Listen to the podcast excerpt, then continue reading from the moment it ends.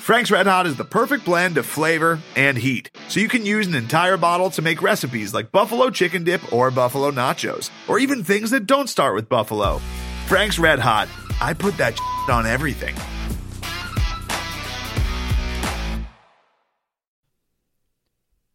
Craig, is that you? It's been a while, Jeff. It's been a while. How long? Months? know. Years? It's, it's a, I mean, every day is a month, so years. At yeah. least. Yeah. it's been years. It's been so if if every week is uh if every week is a year, then it's been like three years. No, I don't know. Like three weeks, right? It's been three weeks. I, Yeah, definitely our longest break. Our longest break. We we had to wait for something to wait for something to talk about. Well, that was the thing. Like like you and I talked about this. Like we kept saying, you know, should we should we podcast this week? And we were like, there's really nothing to talk about. Like, and it's it, it, it- you know, we last year we were we had a whole list of like off season topics, and you can sort of talk yourself into off season topics when you know better stuff is coming around the corner. But uh, I think we can fairly say that we are not sure that better stuff is ever coming around the corner right now. Yeah, no, I uh, it, it's there's no no assurances of that, even as, as we try to pretend that things are going to happen. But but this is podcast. But here we are. This is podcast versus everyone. I'm Craig Powers, and with me, as always, is Jeff Nusser. And Hello. Then, and then today we I've have been canceled. yeah the canceled Jeff Nusser. and then with us today we have a third a third guest, uh, uh, and that is someone all of you should probably already know. And it's uh, Coug Center, SB Nation, Banner Society when that existed. Um, Brian Floyd. Oh, hey, Brian Floyd. Hello. And uh, you know, we all have beards, but I think we can all agree that Brian has the best beard. Of course. Mine is out of control and not in a good way right now. It's not long, but um, because of all this, like grooming I, habits, I've gone seen out your the out window. of control beard. It's not. At least it's not too long. It's just unkempt, so I have hair everywhere because my beard grows from like eyeballs to like chest. So yeah, it's good. Uh, I once I once heard uh, Brian Anderson describe it as you have to shave it with a machete. Yeah, when it was out of control, um, and I just let it go. Like I think things were growing in it at times. It was awesome.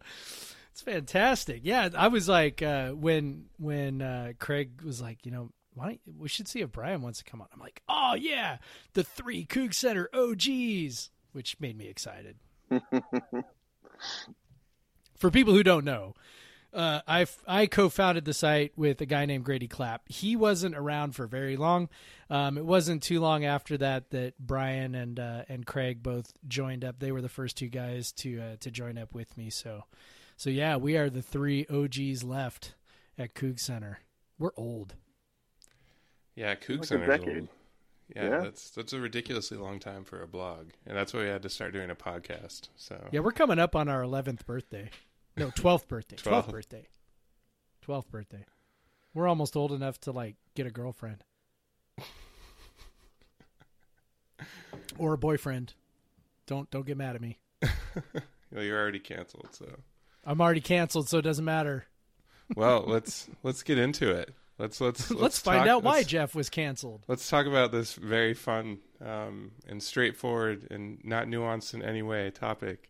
Um, uh, so, I I don't know. I, I doubt anyone on the podcast is is hearing this for the first time. Um, but uh, on uh, was that Monday? Was that Sunday? I don't even. It feels like it's Early been a week. Sunday morning. Early Sunday yeah, morning. Sunday morning. Um, uh, it was While you were still recovering from your night of partying with your mom. Yes, yeah, you know, uh, those mom parties can get crazy. Well, that's a weird thing to Woo. say. Um, but uh, but yeah, so Sunday morning, um, getting reports from Theo and uh, you know, kind of other sources that are uh, saying that players are being cut from the Coug, the Cougs, the WSU team, um, the football team. I can't talk right now. Um, apparently, Saturday night still affecting me. Um, getting cut from um, WSU and related to and and what that was coming from is a release of demands from a uh, a union of sorts of Pac-12 uh, athletes um, called the uh, the Unity Movement. Um, so, what that report from Theos stemmed from saying that he had heard that players who were involved with the Unity Movement were getting cut from the team. Um, and that's how this all started. It's kind of nuts that uh, I, I, that first uh, tweet um, when I saw that I, I, don't know I was I was like if this is true I'm gonna be pretty mad and um, you know I tweeted like someone needs to uh, get WC might need to find a new football coach if this is true. Um, uh, of course that wasn't the whole story, uh, but uh, after that, we uh, we found out more, um, and uh, we found out that Cassidy Woods was leaving the football team, um, opting out of the season because of, of a, a, sickle cell trait, um, worried about his health. But then we also were hearing reports from his dad specifically that um, there was uh, essentially a, a uh, mention in him talking with um, head coach Nick Rolovich that uh, there was basically a different uh, set of circumstances if if he was opting out because of the unity movement. And um, we heard all day that he had recorded this call and then by the afternoon late afternoon the record was re- the recording was released um, sure enough like what uh, Cassidy and his dad said, Nick Rolovich said was pretty much accurate. Um, and that's uh, where we stand going into Sunday night. Um, and then we have Monday afternoon, we have Rolovich releases a statement. Um, and that then that kind of catches up us up to today, where we have various players commenting on it. So, uh, Brian, um, kind of uh, take me through now that I've recapped it. Maybe you can take us back. Um, what's what's going on here? So, like in in very broad strokes, what's going on right now is is a lot of athletes are realizing that they have a lot more power than they thought they did. Um, that's kind of the the root stem of all this. The unity movement exists because um, college football players especially, but athletes in general. One of the organizers is a cross country athlete from Wazoo initially, who's at Cal now, um, are realizing that they're not students and they're not student athletes and they're not they're, they're not the same as those.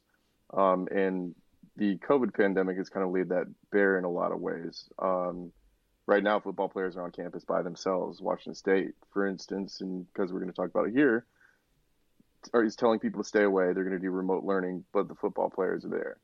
So, in in seeing all that unfold right in front of them and seeing this push forward to just have a football season, um, this is their way of kind of doing something about it. A group of players got to together and and made some.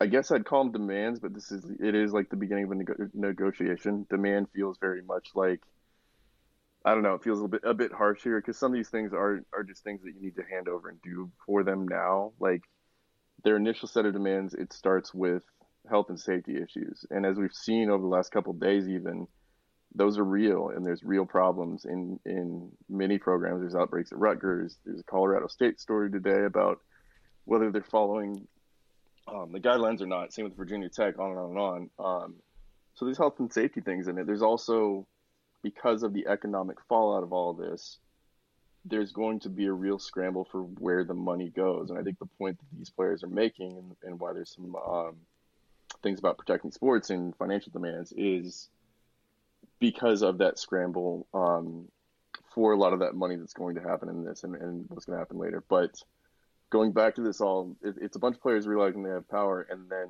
at Washington State, specifically, it's Cassidy Woods and then uh, Patrick Nunn today stepping up and saying, I am going to do this and going to put it where my mouth is and um, opt out of the season and, and make it clear that I'm a part of this movement. And from what we've seen over the last day or so, like they've faced either repercussions or consequences they didn't realize would happen by opting out and and part of that was the Cassidy Woods thing that happened on Sunday, which initially started as a rumor that a player was cut, and then it was multiple players are cut, and then it was okay, it's Cassidy Woods, and on and on and on. Um, it was kind of reported out tweet by tweet, which was a little bit difficult to follow at times. Mm-hmm. But basically, Yeah. it came out that Cassidy Woods had talked to Rolovich, that he was separated from the program, told to clean out his locker, and had recorded the phone call. And what I think you saw unfold on Sunday was then a a back and forth in public that was really messy and really embarrassing to Mhm. watch and be a part of. Not not by the reporters or anything else, but it was two sides leaking against each other, and I think that's what led to Woods or whoever saying, "Fine, here's the audio, take it." Um, and I think that's what kind of pushed it to that, because as this was all going on, it was being pushed back again. Says no one was cut, everything's fine, nothing's going on, and so Woods to like get his side out there said, "Here, you can listen to it." And you know, I think that's where a lot of the, the confusion and side picking sides has has arisen because you can take a lot from that phone call when you listen to it. Nick Rolovich said a lot of words in that call, and he said a lot of things in that call, and he covered a lot of ground. Whereas Cassidy Woods basically said what he said and let Rolovich talk. So I think that's kind of what brought us to where Washington State has made national headlines and where Rolovich has made national headlines. Um, is how those conversa- that conversation and those conversations took place over the last few days. I think that you know one of the things is with with these things. You know, you mentioned how people get you know entrenched in their their position, right? Like like everybody picks sides, and then and then that's it. And and it's not surprising that in you know an issue with with a coach that you know the vast majority of fans are are siding with their coach. Right. Um, that's really normal, even if I think it's misguided. But is Um, it when the coach hasn't even coached a game? You know, He's though brand new. I I know, but you know, I mean, but he bought it- he bought bought us Yeah. some beers, man. people people always they want to believe two things they number one they want to believe their coach is different and they also want to believe that they really know what their coach is all about and you know brian i, I mean i was talking about i was talking to you about this uh, i don't know today yesterday i mean again it feels like it's been a month a week that we've been talking about this now um, but you know i mean look we were we were all around when mike leach got hired and we were all around when Mike Leach went through his first season, which resulted in an investigation for abusing players. And, you know, even at the time, and I, I, you know, I don't know, maybe this is controversial among people when we're listening, but look, I mean, it seemed pretty clear that there was some, uh, if not over the line, right up to the line stuff happening that first year under Leach. And that the um, that there was at least a maybe slightly minor cover up uh, led by Bill Moos there at the end. Just the way that the uh, investigation took place, the players they talked to, the conditions under which they talked to them. It was sort of like uh, it, it seemed sort of a, a, a pro forma uh, uh, investigation and. You know, and, and like at the time, you know, we all kind of looked at each other and went, "Eh, yeah, probably not good. But we also went, yeah, but we got Mike Leach. And, uh, you know, I mean, it, it was definitely you know i mean you overlook things right and you know i like to say that look if i were to look back at, at that i i would like to think that i would handle it differently then knowing what i know now or the person that i am now right like i'm i've learned some things i'm i'm you know more skeptical i'm you know i've i've, I've i just like i don't think i would be as like "Ah, it's okay he's going to win games for us as i was then um, and I, and I probably would have, you know, been a little harsher about my critique back then. Which is all to say, you know, we all sort of talk ourselves into things. We talk ourselves into all kinds of stuff uh, in order to make our peace with, um, you know, with with college football. And you know, it, it, one thing I've learned, you know, and we, we mentioned, I mean, look, you know, Coug Center is 12 years old. Like I've seen a lot of shit in 12 years uh, running this website, and I've seen a lot of opinions. And the one thing that's fairly consistent is, um, you know, people people want to really really like their coach. They identify their coach as the face of the program. They see the coach and the program as one of the same and one and the same, and therefore any critique of the coach is an attack on the program. And and I think that's that's kind of what we saw come out here where when someone says hey uh, boy it sure seems like Nick Rolovich is threatening Cassidy Woods um, all of a sudden, you know, uh, like for me, I'm getting attacked on Twitter as, oh yeah, well you want to run Rolovich out on the first rail out of town, and I'm like, wait a second, you know, like all I'm saying is this sure looks like union busting to me, and I have a real problem with that. Um, you know, so it's been kind of frustrating watching people give the benefit of the doubt automatically to the coach and um, and just sort of selectively you know ignore things. And and, and like you said brian like i think I, I think you're right. I think cassidy and his family went okay fine here's the tape. And even after the tape people are still like i don't see anything that he did wrong. And i'm you know if he's got covid he should be excluded. And i'm like that's not that's not the point. So yeah the, the obviously the, the issue that you know um, we take uh, with uh, with what he said is is kind of the nature like uh, Cassidy didn't bring up the unity movement, and this was right. obviously the the call was recorded about a week before um, the Sunday, you know, before it was released, and so he did, Rolovich at the time didn't really know much about it, and it was kind of weird that just he would he would speak on it based on rumors or whatever, you know, and and it's just it's a point where he's like he he just shouldn't have said anything about it. Like what there, but he, he, did know something. He did know something because he yeah. said he references getting paid and he right. references racial equality. And the next day, Pat Chun comes out and says, "Well, nobody knew had any idea what these people were about." And I'm like, "No, that's not true. That's a lie." because in the phone um, call, in the phone call, it's very clear that Rolovich knows what's coming. So. You also don't even have to like parse it through the phone call. Um, Cassidy Woods came out and said that prior to this, they had requested a meeting with him specifically about the un- Unity movement, and had yep. already talked to him about it um, as well. So he was. This is. It's actually kind of funny. I was talking to someone else about this too. Like, the Unity movement happened over the course of about a month. Um, it came together. It's pretty fast for it to happen that way, and it came together over. I want you to imagine a 400 person group text like it came together, yeah. and it's a miracle that this can happen in this day and age, and it's why you can organize so fast.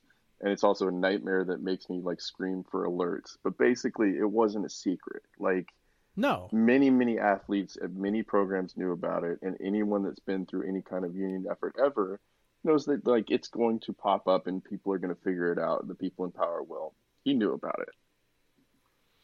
Yeah, and I think we uh, through the Leach era, like people got so used to um, the football coach kind of being the face. That's the first time we at WSU had the football coach be the face truly of the university, and uh, it so it, it it's kind of, if Rolovich is making statements on it, and yeah, he didn't know it was a it was a call, but that doesn't make anything he said like excusable. Um, even, just because he didn't know it was recorded. Um, so he's he's making comments on that. Uh, even if the call's not recorded, you got to know that like, it, I mean, your your player has the right to share that information that you're telling him, or you know that that if if you say something to him, um, that he feels is needs to be heard, he can do it without the recording. It. I know a lot of people take it take issue with the recording itself. Um, you know, because it's uh, in the state of Washington, you need two party um, uh, two party uh, consent, consent to, when yeah. recording a call. Um, yeah, it's true. It's illegal, but um, Rolovich is not going to press charges. Who cares? Yeah, who cares? And, and but it's and and also a lot of y'all wouldn't believe what he said until he fucking released the the audio. So true. Eh, but you would believe anything. And even then, they still didn't believe it. Yeah, so most of them. So this is what the, this kid is thinking: is like I'm going to record this because I have a feeling I know what my coach is going to say, and and no one's going to believe me. No one's going to believe my side, and because, like you said, the coach has got the power in this situation. He's got the following, and so I mean, I don't blame the kid for wanting to record the call. And obviously, they didn't release the call immediately. Like Brian said, they were pushed to a point where they felt they they needed to because they were getting basically attacked for what he, they were saying. Right. I mean is, that. Go ahead, Brian. Well, this is a, like Cassidy Woods is a smart young man. He is already like an active leader on campus and organized. Like he he had that conversation with, with Rolovich, and like yeah, you want to have something. You want to like have record of that. you know that like it's it's going to be a kind of awkward thing. I think that the he might might have had a feeling that the conversation was going to get weird about the unity thing for whatever reason. And look, man, no one cares about. Very few people actually truly care about what is two party and one party consent unless you are a journalist. You can right. go state by state and no one could tell you who the two party states are or right. if you know Cassidy Woods had recorded this from Texas or Oregon, as if it somehow invalidates the content of the call, right? Mm-hmm. Or shows like, and I, I think people are using it to, oh well, he obviously had bad motive if he recorded the call, and I'm like, I just like one thing that we talk about a lot is the power dynamic between coaches and players, and it is a extreme power imbalance in favor of the coaches as it has been for you know a century and a half virtually everywhere. Now not there are some instances where the players have a fair amount of leverage mostly i think at like the top level basketball programs where there's only a handful of players and a couple guys can make a difference and you know those kinds of things but as far as football goes football players have no leverage. Like like even at the football factories, you know, they've got no leverage. Why they call them football factories?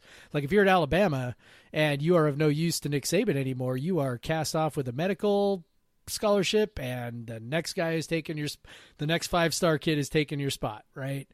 Um, and so there's this extreme power imbalance, and and I you know I I always advocate for simple explanations, right? Well, why did why did Cassidy Woods record this phone call in the first place? Well, because he felt scared probably. Like like he probably felt like he needed some sort of record of the call either to make sure that he was uh you know that his scholarship was going to be honored or that uh you know he's he was a uh, you know maybe afraid that you know what was gonna you know what happened was gonna happen you know where uh, Rolovich says hey if you're if you're you know checking out because of COVID I'm good but if it's this other thing, and it's like this is where you know people who are like, well, I don't, I don't think Rolovich said anything bad. I don't know what you're talking about. It's like uh, you're not even reading it because like the words are the words, right? Like if you're saying I'm good with this, but you're saying conversely, I am not good with this other thing, right? Like even if he didn't say I'm not good with this, you know, it's it's pretty clear from choosing words like that. He is juxtaposing these two positions. One path this way, the other path is going to be a problem.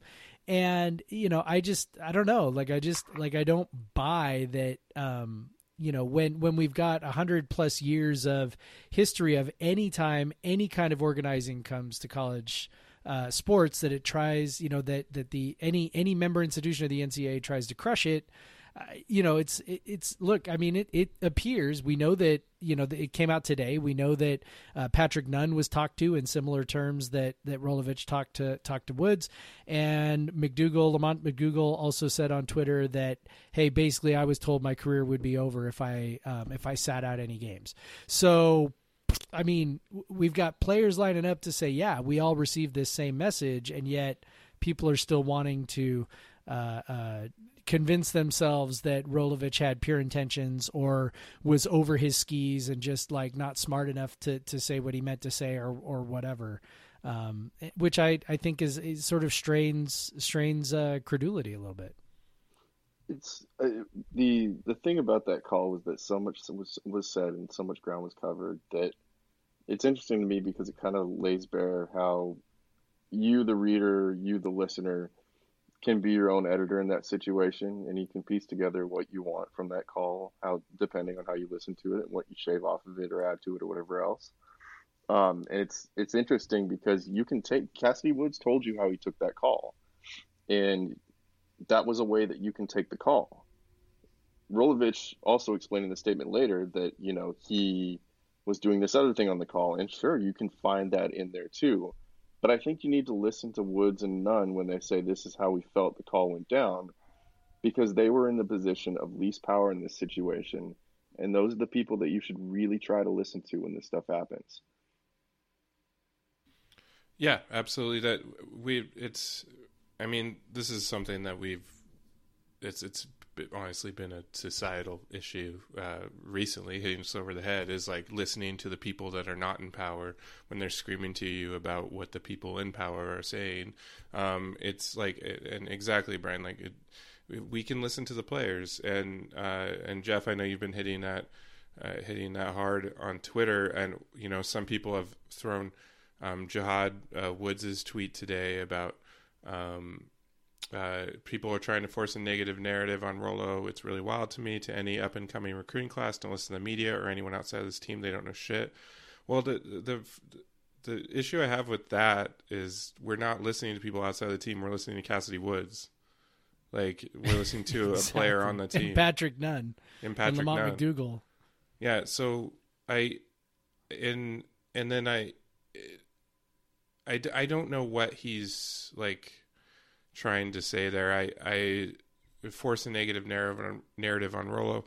Yeah, we're we're we're taking issue with what he said. That that's what we're doing. Like we're not trying to force an some sort of narrative on him. Um, it's it's okay to call him out for making a mistake, and it's okay to demand that he does better, and uh, and it, it's it's okay to listen to what players on the team are saying, even if it is uh, maybe painting a negative light of your football coach. Um, it it's uh, it's wild to me. I I, I appreciated um, Cassie Woods' response. Um, you know, he he said I haven't and never will have anything bad to say about my coach and AD. It's just the situation was handled poorly by them, which is exactly right. Right? Like that's it it was handled poorly.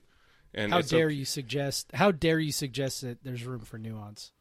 Yeah, like it's it's How how dare you? I know, right? No, no. Fire everyone. How dare you?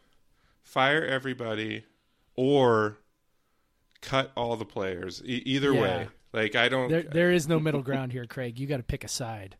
So I think one of the things that we ran into on Sunday and it bled into Monday and even today especially was like and this like he later reported a story too, but people kind of singled out Bomani and a few others were saying that Rolovich should be fired, and that's not actually what was said. Um, the thing that was said here about it is not necessarily he's going to be fired tomorrow, but if this is true and if this is how it went down, it's going to cost him in the long term and will probably eventually cost him his job. And Jahad Woods mentioning the recruits is the important part here. right. Yeah. There's a lot of people who are watching what coaches do across the country very closely right now in a way that I've never seen covering the sport for a decade. But the people are talking, recruits are talking, athletes are talking, and if a coach steps sideways, it could very quickly end his career over the next few years via recruiting too. Absolutely. And and we've already seen that recruiting's been a bit of a struggle for Rolovich. But even and, so, even in the staff. in the situation at WSU, like you don't have to assume malicious intent to look at that, like Craig said, and go, "That's that's bad. You can't do that." And you know, I think Right. everyone was rushing to say to try kind of try to dr- judge intentions and all that, but like when you look at it, it's just bad. Like intentions are not, none of that was good, and some folks got some work to do to fix it. And and look, I I fully admit that I'm coming from a place of uh being extremely skeptical of management being someone who is a proud union member and has been through a, you know a couple of labor fights in in his uh, in his job and just kind of like seeing some of the tactics that are employed to try and you know break up unity in a union and and some of the, and the stuff that I'm seeing already is is just like it's really classic union busting. And and I know people are like oh, I don't know," you know. Look I'm telling you if it walks like a duck and quacks like a duck it's usually a duck. And you know the stuff they're doing taking organizers and separating them from the rest of the team or the rest of the the rank and file. Let's go ahead and use like union language right? Taking the organizers and separating them from the rank and file. Um, punishing the organizers uh, and then also trying to turn the rank and file against each other um, those are like the three biggest tools that any union busting effort has. I mean, look, this isn't you know 1850. Like we're not talking about you know kneecapping people and, and things like that. I mean, it's it's much more sophisticated these days, and and that's you know precisely sort of the three biggest tools that any um, any you know management uh, organization has to try and keep labor from organizing. So, um, so I, I fully recognize I'm you know way more sensitive to that than than most people are, but I'm also like, yo, like saying, you know, just sort of implying, like, hey, you know, this if if you opt for this other thing, I mean, that's that's going to be an issue, and I, and that, those were Rolovich's words, right? I mean, he said this is going to be an issue for you if it's this other thing. Um, so you know, I just on the one hand, you know, I, I I want to try and be as charitable as humanly possible, but at eh, you know, number one, the idea of this organizing effort, look, eh, players organizing. I think you use this phrase, Brian. Players organizing is an existential threat to the NCAA and to these yep. athletic departments.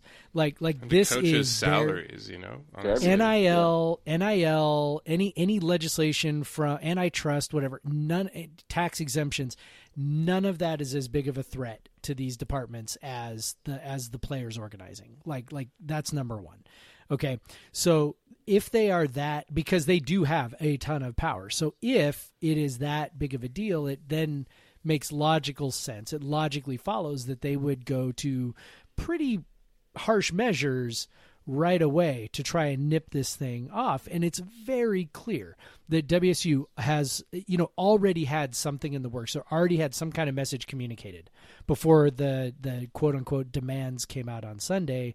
And, and so that's the part where I have a hard time. Like like look I like Pat Chun as much as the next guy but Pat Chun lied. Like Pat Chun lied when he said nobody had any idea what da, da, da, da, that's a lie. That's an absolute lie. You know, Rolovich mentioned it in the call. So no, like that's that's not true. And Rolovich, you know, communicated the same message to multiple players. So that's that's where I have my problem. And look, if they came out and said, you know, hey, look, uh, you know, yeah, you know, we we sh- we screwed up. We should just be listening because I mean, at this point, that's the whole thing, right? Like they haven't even done anything yet. There's no boycott yet. Like all they're saying is these. This is our list of things that we want. Let's talk about them. Yeah, we you will. That yet, we will. They said we will boycott if yeah. they're not met. And as in all uh, boycotts, there's a, an element of negotiation. So of course. And and you, you're not going to go in being like, oh, can like we none have, of those guys can, think they're can, getting fifty percent. Yeah, can right? we have ten percent of the revenue? Okay, you're getting zero if you say ten. Like that's that's just what it is. Like you can't. It's a negotiation. Like uh, it's people should understand that. Like it. Uh, and anytime someone comes into like if you've ever negotiated your salary at a job like it, it I, I've been in. You don't I've show in, up asking for a two percent raise. Yeah, I, I know. I learned this like one of my first jobs where I actually had to negotiate a salary. I made the mistake of saying a range instead of just a number, and they gave me in the middle of that range and and and that started me off on a lower salary for the entire time I was at that company. So the next time I got another job, I said a number and I did not, you know, I was like this is the number. Like this is it. And so you knowing that if they offered me a little bit less, I'd be okay. But uh, if if you put yourself in a situation where you're kind of doing the low end of your spectrum, you're going to end up even lower than that. And so it's it's so you have to come in with any negotiation with more. It's like classic negotiation tactics. Like I don't know why people are so like freaked out about like this list of demands. Like like it, that they're like if if if schools and conferences uh, went got into some sort of uh, good faith negotiation, I'm I'm guessing the players wouldn't boycott en masse. Like they wouldn't do it because they they'd feel like they're being heard. Um, but if they but if they come in with, you know, but if but if they come in with these low demands, then they're not going to get what they want ever. And so yeah, it's crazy. Um, I, I I had one more thing I wanted to mention because it, it's driving me nuts. Like people uh, kind of uh, painting Rolovich as as like this kind of like dumb dude like like they're they're being sympathetic to him because they're like oh well he was put in a tough situation and and like like like do you want him to be this like great leader of men or do you want him to be this bumbling idiot? Like choose which one you want. Which and, one is he? Yeah He's probably one? not both. Yeah like so he knew it like he knows what he's doing when he's saying these things. Like he's not being an idiot like it's it's the fact that he would say them as though we're taking issue with, and and we're well, and he could assuming, have stayed out of it, right? Yes, he easily. He could, it, he could honestly, have been like, "Hey, I totally understand your demands. I totally like like I get it. I get it, man. But you know what? This is above my pay grade, so you know, good luck. I mean, he could have done that. But The that, that's his response in the world is just, "I hear you. We'll talk about it." Like, you know, especially he sought for- out that que- he he sought out that conflict in that phone call. And yeah, so then the especially question for a is coach, why. right? Like So a the coach, question is why, right? because he sees it like you said, he see it's it they, he sees it as a threat, and obviously It's there a was some, personal threat it's to a him. personal threat. So Yeah, there's he's- there's he's also not- the coach brain side of this thing too, and it's Yes. like a little bit in the middle of this, which is there's a you know there's the whole bigger existential threat of unionization, but But explain, co- make sure and explain coach brain. Like, what is So- coach brain? Coach brain is like it's kind of a cop out, but it's also what I like look at is like the football coach thinks in a certain way. It's always like protect the team first, blah blah blah, and like it's the it's what Pete Carroll would like. It's his three rules, stuff like that. Um, and you could look at this as well, kind of down the middle of it, as Rolovich's coach brain taking over and him going, "I need my one team."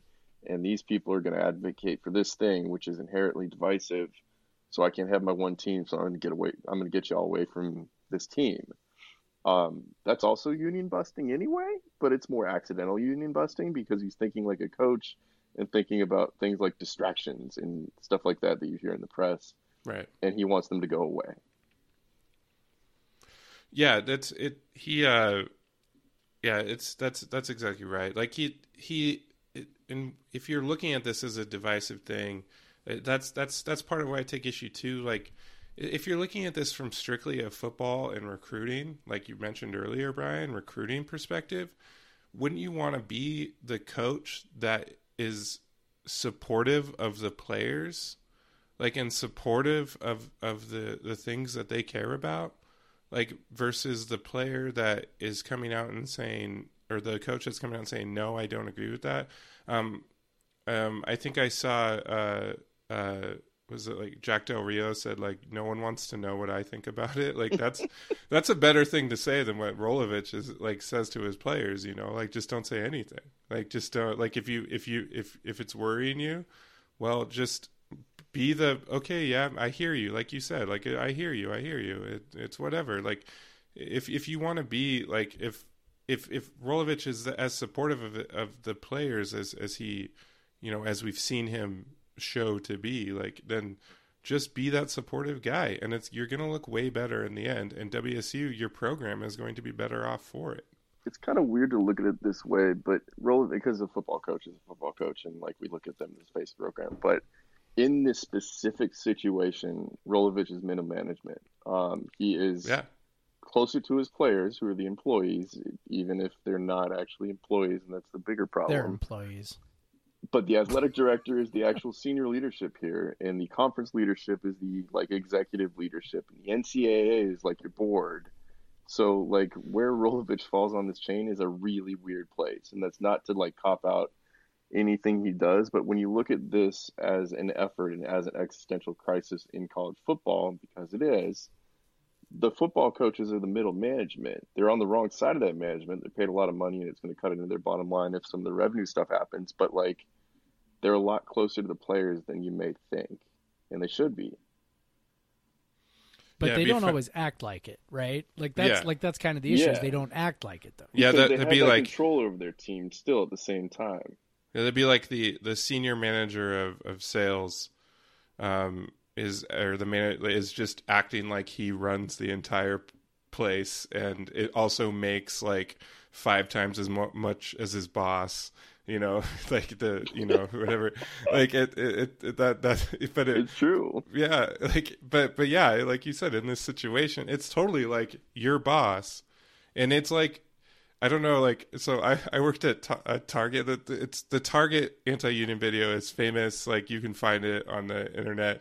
But i remember like i i worked at target and i think it was uh, when i moved to nashville it was 2009 and one of the first things I said, like your boss like shows you this video of this like really cheesy, like I remember rolling my eyes so hard, like this anti-union video, and basically Rolovich is in the situation being my like target manager, putting that VHS in the in the player and get and feeding that line, like that's what it feels like to me, and like I, like I can laugh about it, but also it's like it, it makes me mad and annoyed at the same time. Well, and that's the thing. I mean, we're we're giggling about it, but the reality is Cassidy Woods' career at WSU is over. Right? Yep. And, and this is a this is a guy who uh, in his 2 years on campus invested a lot um, in the school. You know, he founded uh, founded or co-founded the Black Student Athlete uh, I think Alliance is what it's called, right? BSAA. Um, you know, seen as a as a as a great student and a and a leader, uh, maybe if not on the field because he maybe hadn't produced quite to that capacity yet, but off the field for sure, and also a guy who was uh, you know is respected in the locker room, and and his career's done at WSU, and who knows where his career goes from there, right? I mean, he's a guy of you know thus far in his career modest production. Um, and as we've seen, you know, with football, like entering the transfer portal in football is way more fraught than an- entering the transfer portal in basketball. Like basketball, much more movement, kind of free flowing. Um, you know, in football, man, you see like uh, you know ostensibly talented guys, you know, enter the portal, and then it's like, hmm, you know, there's really no landing spot for you. Um, you know, unless a guy wants to go the JUCO route, which Cassidy Woods can't do at this point. Uh, maybe he could. I don't know. Maybe he could do next year JUCO, depending on how they handle the eligibility of this season for somebody who opts out. Maybe he's got one more year of eligibility left at a JUCO, um, or he's you know maybe the FCS route, right? Because he's already redshirted, so you know maybe he drops down and then he doesn't have to sit out a year, but. You know, look. I mean, his his chances. You know, and maybe he gets a waiver from the NCAA for a runoff, but you know, I don't know. Maybe the NCAA isn't gonna isn't gonna grant that after uh, you know after given that the NCAA is not exactly gonna like these organizing efforts either. So I don't know. Like it's you know we sort of laugh and we've and I understand like we gotta we gotta laugh a little because everything sucks. But um and, and you know we've spent all this time talking about Rolovich, but man like like like my heart breaks for Woods, and not you know, and and I'm sure there are people who will listen to it and say like, well, you know, he he made his choice, and and and that is 100 percent true. You know, he stood up for what he believed in, and um, you know, and he's he's going down that road, and and I respect him a ton for it because it takes a ton of courage. But I can still, I can still say yes, he made a choice, and yes, it breaks my heart. Like I can watch John Lewis get his skull beat in at a uh, you know, at a bridge and say, well, John Lewis made the choice to be there while also saying my heart is breaking that, you know, a cop is crushing his head. Like, if that makes sense. So I, I don't know. I guess that's kind of how, how I'm feeling about, about Woods right now, who, who seems like a real asset to the university and, and he's now going to be run off. Well, and yeah, and that- people will point to that they're honoring his scholarship and all that. Yeah, that's- not, that's a that's not shit. really a hard thing for WSC to do. It's not like they they're literally writing like It's a a 50 sunk cost. like a fifty thousand dollar check or whatever. Like it, it- like it's yeah, and it's it's it, he's already like part of the scholarship limit on the football team. They're not going to replace that. Like it's it's not that hard for WSU to offer that. Um, at the same time, they kind of know that he's probably going to look somewhere else. And sorry, Brian, I know you had something to say. I think in this situation, like if you look at at Washington State specifically, the only people who took true risks in this situation so far are Cassidy Woods and Patrick Nunn that we know of, that stepped up and said, "Look, I'm part of this movement, and either I am or I'm willing to opt out because of this." And you should really listen to those people. Like a football locker room is not a monolith. There's a whole bunch of, of differing opinions, and you should listen to everyone, especially the players.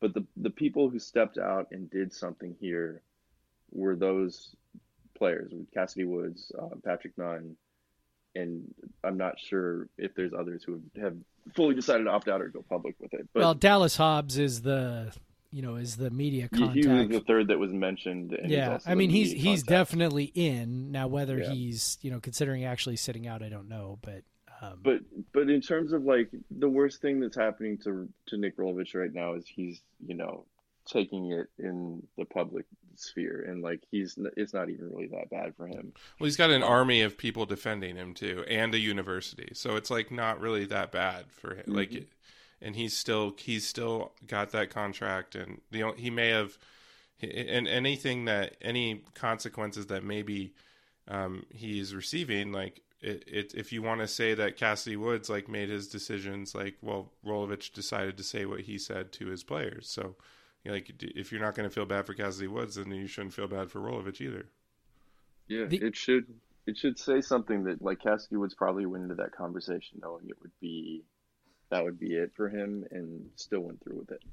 and and I think that I- I think there's maybe also something to be said for the idea that the releasing of the audio perhaps made it possible for Patrick Nunn and Dallas Hobbs to align themselves with this and yet still retain a possibility of playing for the team again.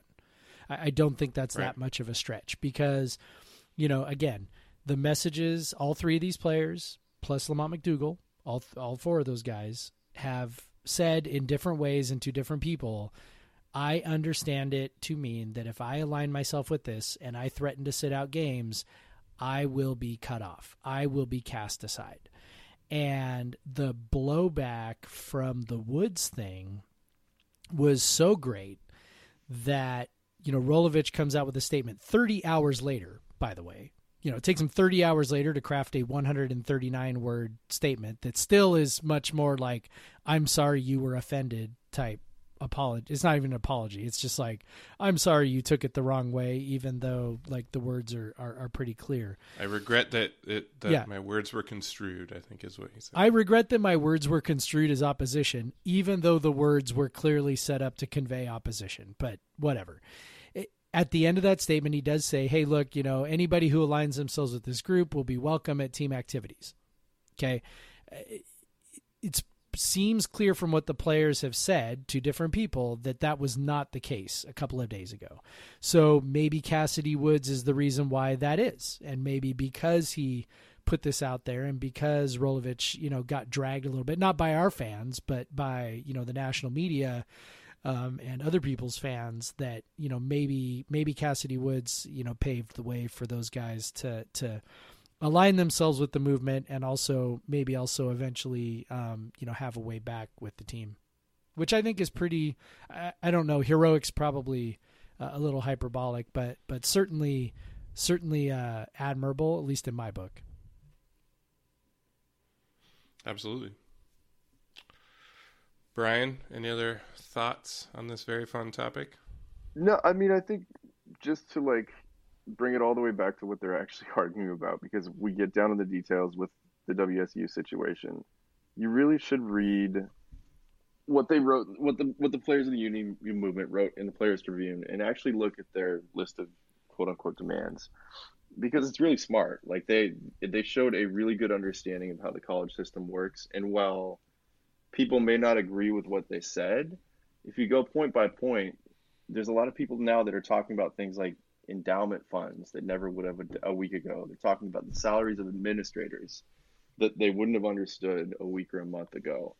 And what the players are really asking for, there's three out of the four broad sweeping points are to protect other things, to like actually realize um, racial justice initiatives, and to do player safety and take care of all that. I know it's all wrapped up into one thing, but there are reasons for that. And I think what the players have done is is tie together a really coherent argument about how this whole system of college athletics, not just college football, how it all works. And it really does boil down to the points that they made. And yeah, they're framed as demands, but you can look at those and understand how the system of college football works right now. And there's there's good sense and actually paying attention to those and not losing them in the noise of everything else and all the adults arguing over it. But what they asked for and what they brought up is really interesting and really well done because as someone who's also like steeped in the NCAA industry and all that, they hit on a lot of the right notes and said a lot of the things out loud that, that people just who work in this or live in this know and understand. Which is why maybe they've scared some people right Well, I mean, like- you don't. The thing that's different now is they they called out Larry Scott by name. Yeah. they called out administrators by name, Yep. and you know how much money he makes now. Yep. It's a lot of money, isn't it? well and one of the things so bomani in his jones fancy office in, in downtown Yeah. San Francisco. Walnut Creek. Um, you know, Bomani Jones wrote the long story for the undefeated, um, which he apparently was ha- had worked on for about a month leading up to it. You know, he had gotten wind of this organizing effort and and had you know kind of been reporting it out for about a month. and then um, he also had his podcast today. So he's got an ESPN podcast, The Right Time, where he, where he kind of went more in depth into this, talked specifically about the Cassidy Woods situation. But one of the points that he brought up, and I think this is this goes along with what you were saying, Brian, is that um, you know a lot of these players really had been in the dark about a lot of this stuff and they kind of had their eyes open like like somebody started showing them the numbers like this is how much revenue you generate and he said that in reporting it out and talking to these guys, he found out they were like, "Wait, what?" you know, they they legitimately did not know or understand uh, the actual number. Somebody was putting numbers to what to their value to the university and just saying like look you know here's what the tv contract is worth here's what larry scott makes here's what your coach makes here's what you know and all of a sudden they start totaling up these numbers and people are like these players are like holy shit like like they had no idea, right? Or at least they had never put it all together. And that's also again, you know, we, we you know we talked about union busting. I mean, that's a pretty again pretty typical, you know, union busting strategy, making sure that you know you know the the the workers are in the dark on as much as possible. Um, you know, so so he said, look, you know, they they made it very clear that all of a sudden their eyes were opened to some of these things, and and you know, and that's um, perhaps maybe you know some of the scariest stuff because you know they, they were very specific. The part that baffles me, and and you know, I mean, I don't know, maybe you guys have thoughts on this, but um, you know, the part that baffles me is why fans have such a visceral reaction to mm. demands like this. Yep. Because because there's not there is literally not one demand on that list that would impact a fan. Like like not one. Like there are nope. 17 of them and which by the way like is the greatest thing because they're all simple and straightforward and very plainly stated not one of those demands has any material impact on a fan even the one that everybody's globbing onto which is the 50% split right like that money ain't coming out of your pocket that money's yeah. coming out of Nick Rolovich's pocket. All that, that means is you're seeing uh, you're you're not having fancy ass locker rooms that the fans don't use. Right, that we you're, don't use, and we don't. You're see. seeing a like Nick Rolovich is making, you know, instead of um three million dollars, he's making one and a half million dollars. Like I know. Yeah, or I'm, Larry I'm Scott's so mad making about this because I've spent like years and almost a decade trying to find a like a smart salient way to get this to stick. But I can't remember who it was. I think it was the Cal offensive lineman said it's a spending problem. It's right. not a money problem. It's a spending problem. And that that was actually posted. the WSU cross country runner. oh yeah, so it was Cooper. So yeah, explaining that that is a spending problem. It's not a money problem. Core of what college athletics is. There and is right so much money we have the money that is in, and when you look at WSU and you talk about like future debt and all that um, that we've had on construction projects, everything is predicated on that line on the chart going up into the right every year, the right. money going up into the right yep. every year.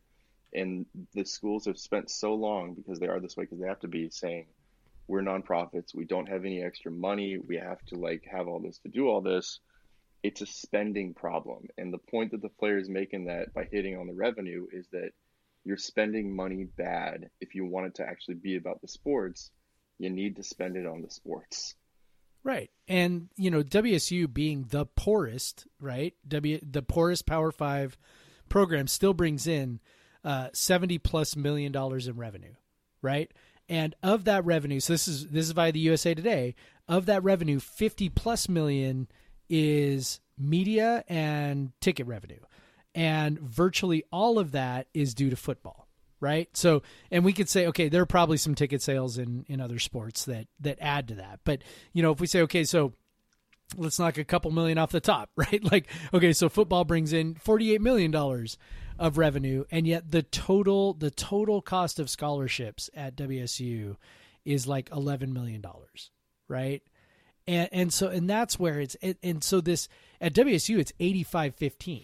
It's so 85% 15% goes to the labor and 85% goes to everything else and that number gets that 15% gets smaller way smaller at virtually every other power 5 school. Well, and that's when people people are like, "Oh, this is going to screw over the the cross country player, the the tennis player." Well, it's like not if schools don't want. Like, schools can very much spend more money on the players. They can totally and, and, spend and keep and keep all of those sports.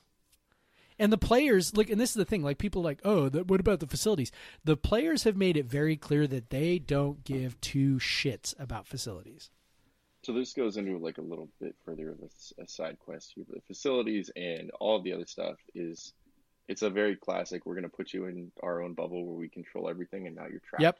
And it's that way with the facilities, the weight rooms, all that. But it's also like, look, man, these athletes are being paid in Schrute bucks, basically. Like, here's your Amazon dollars. You work for us. There's a stipend for your housing, but that like the rest is like you're You paid can you fake can money. you can eat all you want because we want you to eat all you want. like these are things that are like you you become trapped in that bubble because it's like that. And I think what's but you get free now- access to our state of the art weight room and free coaching, and at at four in the morning, you can't get put to a use- dollar value on that. And you can really live here if you want. But like what's Yeah. happening now is they're realizing that college football players were already in their own bubble on campus, and now the rest of the students aren't there, and they're like, wait a minute, if we're like this special, and you need us to plow forward to make money this um, this semester, Exactly. then why aren't we getting a cut of that? Because we're not regular students here anymore, Yeah. are we? Yeah, Is- very obvious now. is the is the visceral fan reaction that and we see this over and over and over again it was all over the Coug Center commenting threads which can always be dangerous but you know is is the idea that well if they don't like it they can leave or you know Brady Quinn or Danny Kanell or any of these other uh, you know guys who somehow made millions as quarterbacks but have convinced everybody that they are every man um, saying, "Oh, this is a slap in the face of every person who had to take out student loans to go through college or whatever." Like, like I don't know. My simple explanation is it's just jealousy. Um, you know, the the visceral reaction of these players don't deserve a penny more. They're getting, they're already getting a free education. When, They're like I mad said, that they didn't get that. Yeah, I mean, you know, the players getting compensated doesn't affect us in any material way. So why do you think people act as if it affects them? Is it is it just jealousy? Is is it something else? Is it? I mean, I'll just say it. Is it is it racism? Right? Like we're talking about, you know, black kids. Like, is that? I mean, what what do you guys think that it is that causes this reaction of? I don't want those guys to get one penny more, even though it doesn't affect me actually. Well, I think there, there's also an element of uh, just basically we've th- this is how it's supposed to be. Like this is what it is. Like they get a scholarship, and yeah, that like I think the jealousy does play in fact. Like oh, I had to pay for my school, and and they they already don't have to pay for their school, and you kind of when you're growing up, you view you view that like that scholarship to go, to play a sport as a really cool thing, especially if you're like from a small town like For I am. Like Yeah. you're like, oh my god, that what a dream, and like well, that's like the ultimate, right? I mean, that's Yeah. the goal. Like I teach so- high school, and I got students who are like, "My goal is to get a scholarship, you know, an athletic scholarship." So yeah, and but but at the same time, like you you when if if if I got a scholarship to WSU, like just to study whatever, like especially for an undergrad, like you're really not giving like you're not giving much back to the university as an undergrad student. Like you you're you they they don't that you're not uh, uh, some you're not like promoting the university in any way by just like getting A's in your classes or whatever. Like, but a, a football player, it- we know who they are. We associate them with WSU. Like, we like they they give us a reason to go to Pullman and spend money at WSU and donate. Like, I I donate more money to the university because of the football team and I and I and I donate like a lot of people do that, and a lot of people go to the university because of the football team, like because they want to. Like I, when I chose my schools to go to, it was UW or WSU because I wanted to see big time college football and basketball. That was it. Like that was what that was what I wanted to see, and so this was a draw for me, and that is not because of the coach like it's not because of the existence of football. The players have to be there. Like the players have to be there and they have to make it good and they have to make it fun to watch and they have to make your team relevant.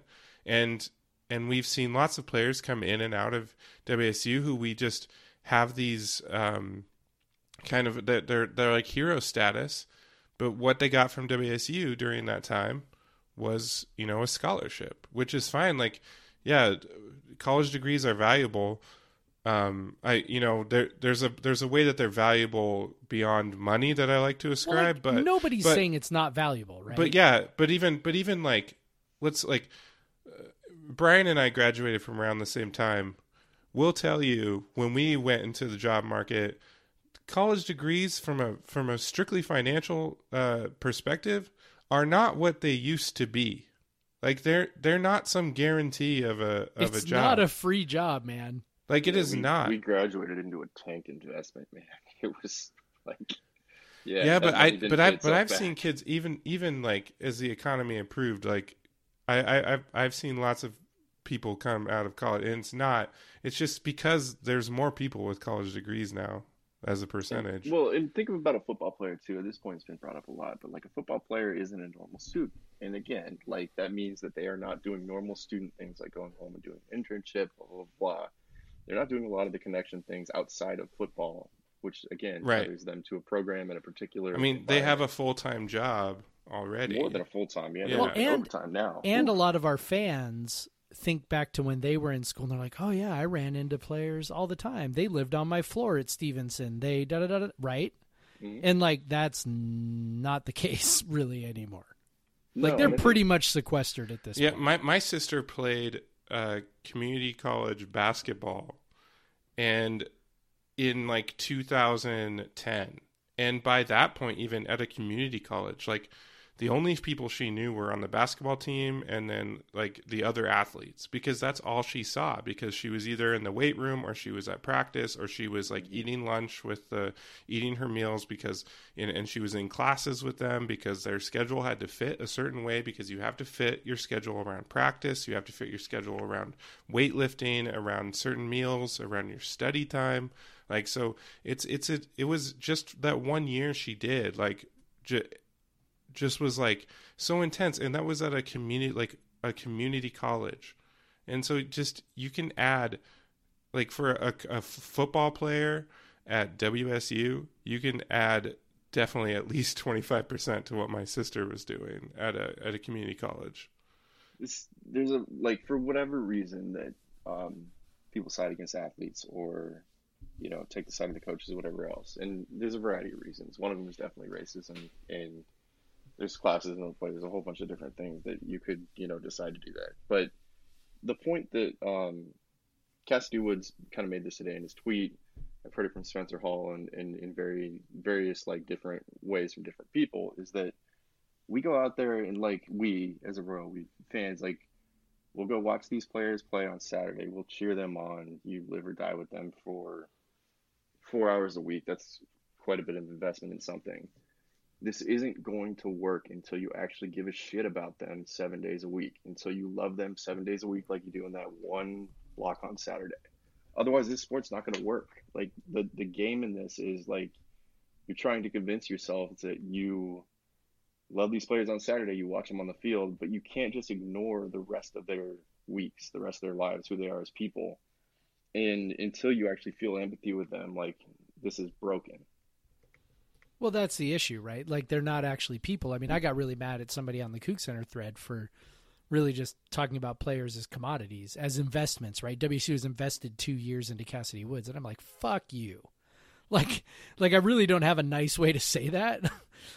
like, like literally, that's how I feel. Like these are not commodities; they are people, you know. And to reduce them to uh, reduce them to a commodity or reduce them to the four hours on Saturday or whatever, um, you know, it is extremely uh, frustrating and you know borderline revolting to me. I- so I have to um, poke fun at um, some of the the stuff I've seen in your mentions, um, in my mentions, and there's a lot mentions. in there, Craig. Yeah, but but but the the um the notion that the players by ad, by asking for uh, fair market pay for the right to move freely between schools for the, the the right to be able to profit on their own name image and likeness is somehow uh, marxist like or communist like or socialist like what it, like what is wrong with your brain like it's you, the most capitalist like thing this ever. this is the players doing like being capitalists. Like and and you are uh, you're you're calling them so like marxists like, because they want fair pay for the money they generate for these universities? Like let's just get the fuck out of here with that shit. Like i'm I, every time i see that i just my eyes like I, I i they roll so far back in my head like it's painful.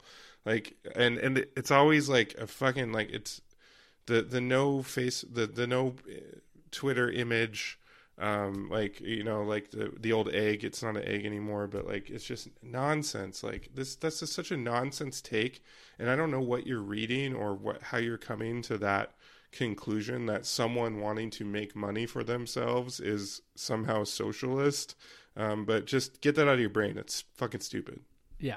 It- change is coming, whether it's name, image, image, and likeness, or further steps like this. Get used to it, get acquainted with it, and get on board with it. Well, and the change is going to be as incremental as the NCAA can get away with, right? and all it all it Because means that's their goal is to appease. all Like- it means like is little that- bits at a time. that player that you love, like scoring a touchdown, like that means that like Gardner Minshew, that dude that you worship, made made a little more money while he was at WSU. Like that's all that means. Like it means he's better off. Don't don't you like him? Like don't like aren't don't you want him to be happy? And it doesn't take any money out of your pocket. Had like nothing. like why is that like why is that problematic like because they they won't have as nice of a facility that they say they don't want anyway then that's a problem for you like it makes it makes none of it makes any sense at all unless it's just something else like jealousy or racism right? Like like that's literally those are literally your only explanations because otherwise it's completely and totally irrational. And i'm like get that money guys. You go get that you get whatever you can get and uh you know get get a little bit of a return on all that all that uh you know all that service you're providing to the university Man, I got I got a little too uh, too handsy, and I was going like full radio talk show host on that one. I, I elbowed my my uh, my unopened beer off of my uh, Oh. table, uh, so I'm gonna have to give that a little beat before Give I it- open it up. give it a few taps on the top Yeah, yeah, it's the changes are coming, like Brian said, um, and they will be as incremental as the NCAA thinks they can get away with. I mean, look, you know the all the NCAA has been saying for a century all the things that cannot be abided uh, if if college athletics is going to survive, starting with college uh, athletic scholarships will be the death of college athletics that was the that was the talking point 100 years ago. Um, and lo and behold you know it wasn't the death of college athletics. Um, and you know it just sort of you know everything that's happened since then um, you know they've they've given them oh you know if we give them the full cost of a, of a scholarship full cost of attendance then that'll be the death of college athletics. And you know here we are they've they've done that. So you know it's it, it really is they're going to do what they can. They've proposed their own you know sort of laughable legislation on name, image, and likeness to try and secure antitrust protections. Um, you know, they're they're going to try and do little things, and that's where I applaud the players uh, for shooting their shot because it's like, you know, the NCAA is going to try and appease them with with little things, and I imagine the Pac-12 will appease them to some degree with with little things related to COVID. They'll they'll try and reassure them about COVID, and since that's the primary concern, you know, it, it'll be interesting to see where this thing kind of goes after that, but.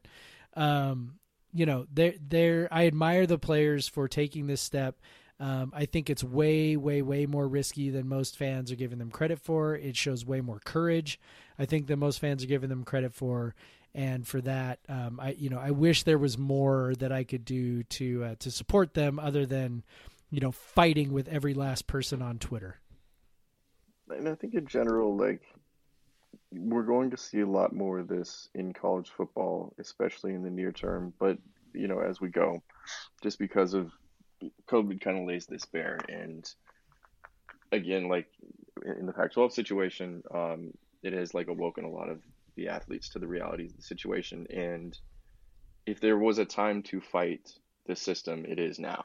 Yep. Um, For sure. and while like the season may be canceled and all that, it is still time to fight the system like it is your last like gas basically. What's going to happen coming out of this is is some bad economic impacts. It's going to hurt at, um, college athletics in ways, and you need to fight for your rights. And I think a lot of the you know, a lot some of the fan stuff in and and elsewhere can be chalked up to a fear of the unknown. If you change the system and you change it in significant ways, what does that mean? And you kind of have to leap of faith this. You have to close your eyes and trust that like this is going to work out. but I think the thing that gets you there is that you're working towards a system that is a lot more just than the one is now. Um, because this thing was built and is a mutant and is awful and is a fraud system essentially. And like you got to do better. And you know if these kids are going to step out and do that and and force that issue then like just listen to them they're making some good points here.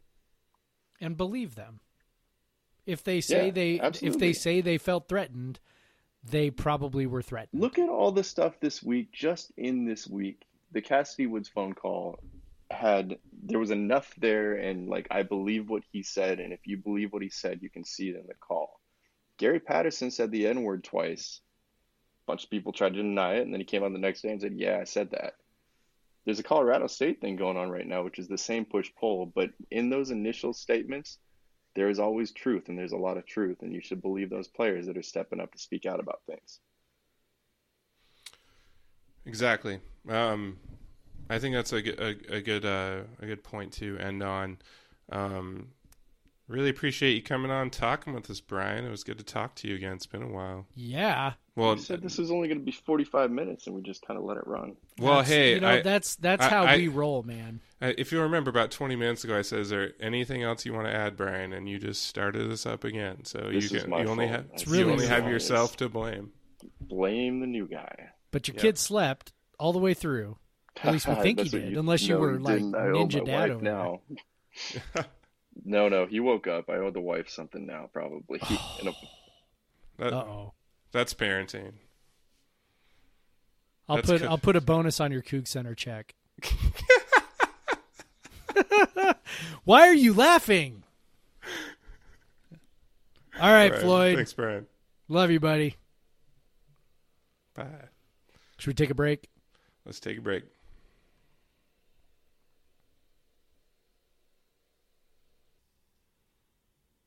And we're back, Craig. Well, that was fun. You know, I was Oh. dreading. I was dreading that combo all day, just because. Uh, you know how I hate um, talking about controversial things. It makes me uncomfortable. But, but uh, uh, yeah, that was that was uh, that was a good combo. It was nice to have Floyd. Good news for you. When I get fired up, I do most of the talking. So Yes.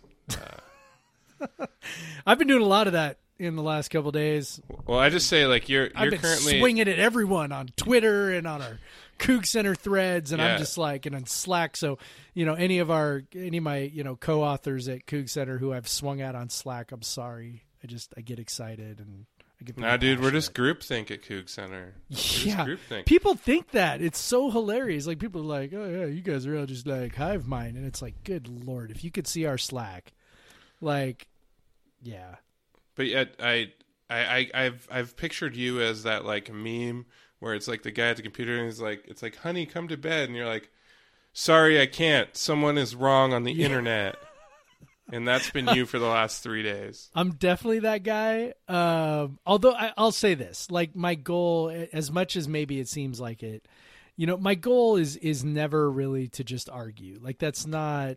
And and to be honest, I'll, be really honest. Like it, it both invigorates me and drains the hell out of me.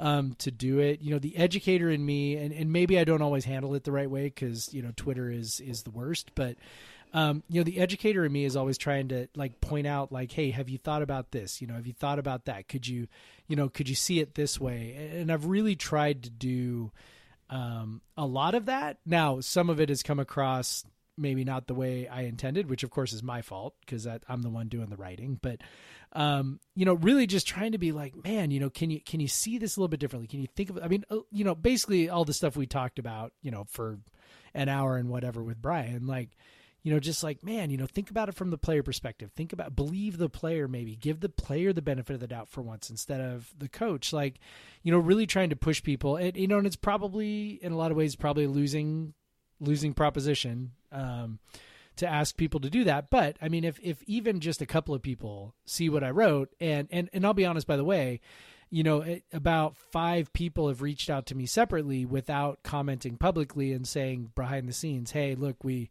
I really appreciate what you're saying. I really think it's awesome that you're saying it for the players." And They all have various reasons for you know not doing it publicly, but um, you know, so yeah, it's you know the trying really to just kind of say, you know, maybe think about things a little different way. And and to be honest, um, you know, maybe even 10 years ago, I'd probably be one of those guys too. I mean, I mentioned the, the leech thing, right? Where I was like, yeah, you know, whatever. Those guys probably deserve to roll around a sand pit and have a fire hose turned on them.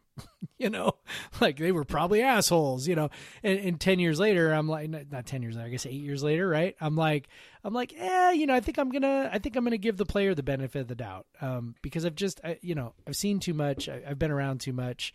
Um, you know, I, I, just think I just think players deserve the benefit of the doubt before the before coaches do. And look, you know, Nick Rolovich might be a fine guy, but I think any I think people are pretending like they know him. And I'm just going to be really honest. You don't know shit about Nick Rolovich.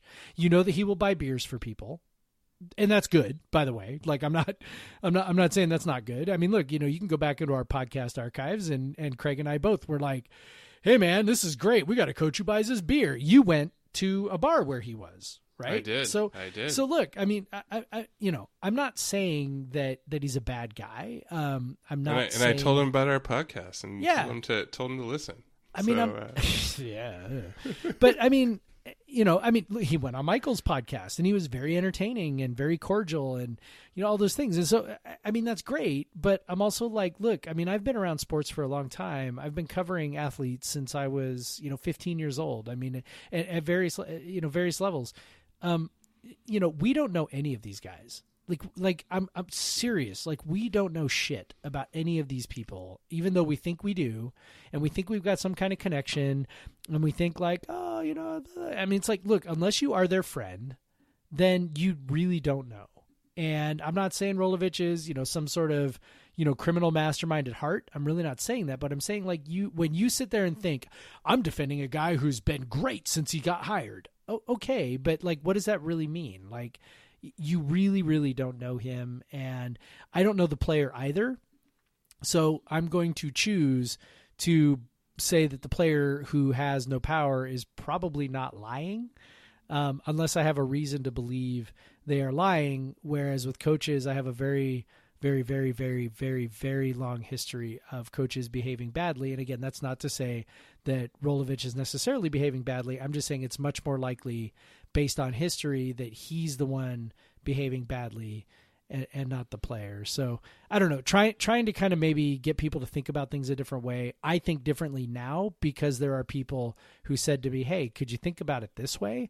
And you know, at first I was resistant, and now you know I see things I think differently, and I, I think I think in a in a way that um, is more in line with reality and you know if i can do that for somebody you know and again even if that means you know i'm fighting with you know 20 people who are telling me i'm an idiot and um, whatever then you know it's it's it's worth it to me even though like i said it's it's amazingly draining uh, uh, to do that. And, which i which i know is is the truth because um, you uh, refuse to do it because you're smarter than me. So.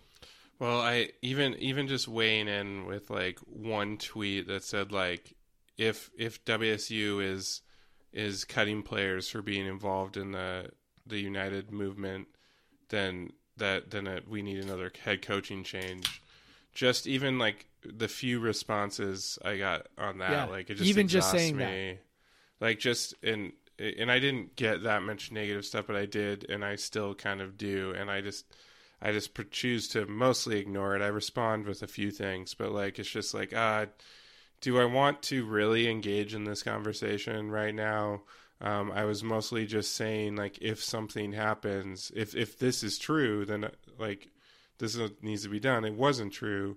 That's fine. If you want to take issue with me making that sort of statement early on, that's fine. I I accept that. Um, But I mean, it's funny what the word "if" does for you there. Yeah. Right. Yeah. Or like for me, it was it was a similar deal where I said, "Look, this might be a thing I can't overlook."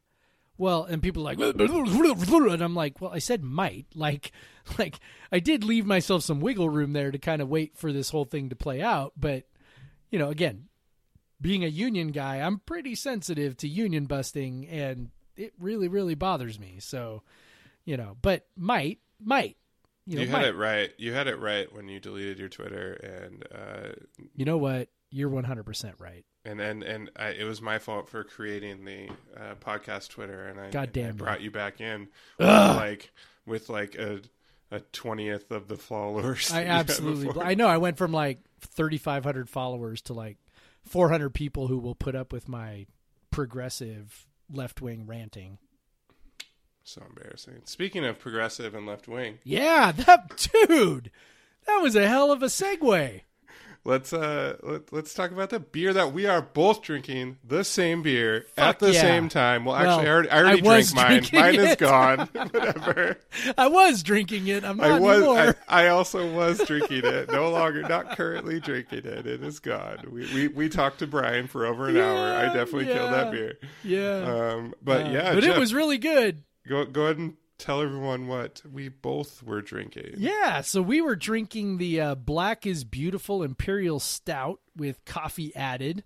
Uh, 10% alcohol by volume for one pint. Now, you delivered this to me. Um, mine was, I think, brewed by Wingman, yes? Yes, both of ours are brewed right Wingman. Okay, yes, I- they are I- brewed We have the by Wingman, but Wingman is not the originator of the beer. So why don't you go ahead and give the backstory on the beer? By the way, the beer. Did I even say the name of the beer?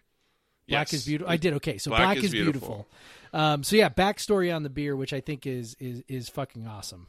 Yeah. So um, there is uh, a brewery in San Antonio, Texas called um, uh, Weathered Souls Brewing, and Which I really screwed up by not going to while I was down. yes. I told you to go, but you did, you, did, yeah. and I didn't get to. Um, so uh, black or uh, black, but black is beautiful originates from Weathered Souls Brewing. Uh, um, Marcus uh, Baskerville D is the co-founder and head brewer, and he himself is black, which is very, very rare uh, to have either of those things: a founder of a brewery or a head brewer at a brewery. Um, it it's very rare for, in in the craft beer industry to see um, black faces in in uh, in leadership positions at breweries or even in in any position really um so uh i have uh so he actually started um this movement uh, or uh, this i guess it's a bit of a movement in the craft beer industry he basically what weathered souls did is they created a label that everyone can use um they made a base recipe it was just a suggestion. Um, I think that Wingman used the base recipe, but they added coffee. Um, so, uh, and then breweries, it was just up to them. Um, just what they had to commit to um, was uh, basically donating the profits of the beer um, to uh, um, uh, raise funds for uh, what they say police brutality reform and legal defenses for those been wrong, or any sort of um, uh, uh, organization that works with helping uplift communities of color. Um, so, what uh, Wingman is donating their money to is the Tacoma Urban League. Um, it, that's a it's that helps with um, uh, that helps uh, um, with small business entrepreneurship for um, um, people of color um, and and people uh, marginalized communities, what, what, what have you. Um, but the, so uh, that's basically the breweries were given the freedom to choose, you know, what what charities they want to donate to. Um, I'm, I've had I've had the um, a great uh, pleasure of uh, drinking with Marcus on a on a couple chances. Like uh, I had a good friend who uh, used to live in San Antonio, and he's as big as beer nerd as me. And so he, um, given that there weren't a ton of breweries in San Antonio, Weathered Souls is, I will tell you, absolutely the best one. Um, and that's not saying there are bad breweries; it's just that it's really, really good brewery.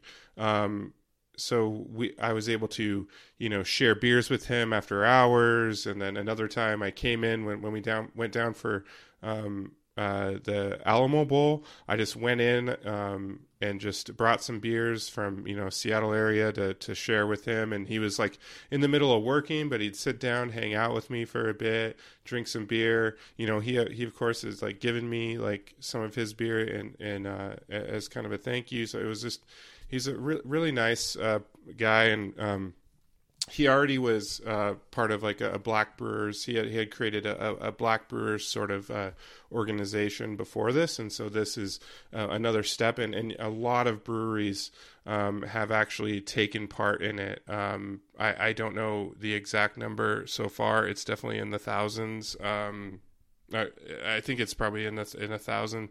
Um, uh, so he uh it's so actually uh, wingman is uh, one of them that is done in tacoma um in, in, the seattle area. We've seen him from Stoup um, and from fremont uh, others that i honestly like I, I, I think the Burke Gilman, uh, some other breweries um, in like on the east side of the state, um, uh, Single Hill um, and Varietal, they both really stepped it up. They both uh, took uh, barrel aged beers and blended them and added like treatments to them, like uh, cinnamon, uh, vanilla, or whatever, and like made like kind of special edition beers that they are not going to make any profit on, which is pretty cool. Yeah. Um, because you know, I talked to some brewers about it, um, who I know who kind of have like progressive uh, leadership, and uh, even you know, it you, you, can't really blame like someone not wanting to brew a, a you know a ten percent beer, which is more expensive than brewing your like five percent beer because you're using more malt and whatever, you're using like a maybe a different type of yeast. To, um, so you, I'm not really like blame any brewery that didn't do it because in this time right now it's pretty hard. Brewers are hit pretty hard. But at the same time if you if you're looking at a brewery that is uh, just giving away the profits of a beer in a time when uh, most breweries are struggling it's pretty cool. And um, it's it's it's it's pretty awesome how people have taken it up. Um, and uh, so uh, but back to the beer what do you what do you think uh, about this uh, black is beautiful wingman edition? Yeah i think it's delicious and I I wish I had more than one can. So damn you for not bringing more of them over to my house, Craig.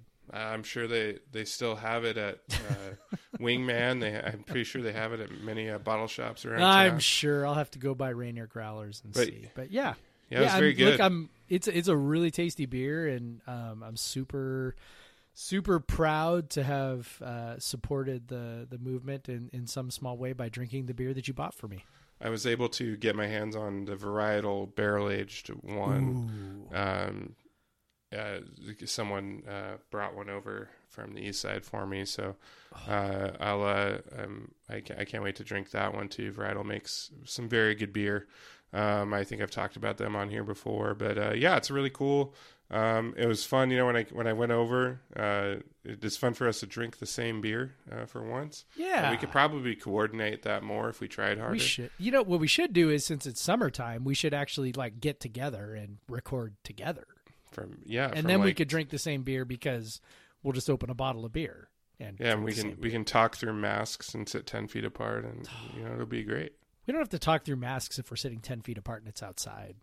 I don't know, man. I spit a lot when I talk and I project. my God, that would be a lot of spit, Craig. that would be super gross. Oh man. Uh, okay, we could do so that though. We could do it. We, we could. Should. We, we should. should. Bring B over. She can swim. You still haven't brought B over to swim. I'm starting to feel I like know. you're avoiding me. I that's well, that's very true. to tell you the truth, I'm avoiding most humans. yeah, yeah. I feel that. I feel that. I know we had some people come over today to pick up some. Uh, we're cleaning out our garage, and there's been some stuff in there that's been stored in there since we moved uh, four years ago, and we're just like, no, it's never going into our house. So let's find a home for it. But you know, people coming over, and I'm like standing far away from them while also wearing a mask, like, like you're picking up that coffee table. It's over there. Go get it. So anyway.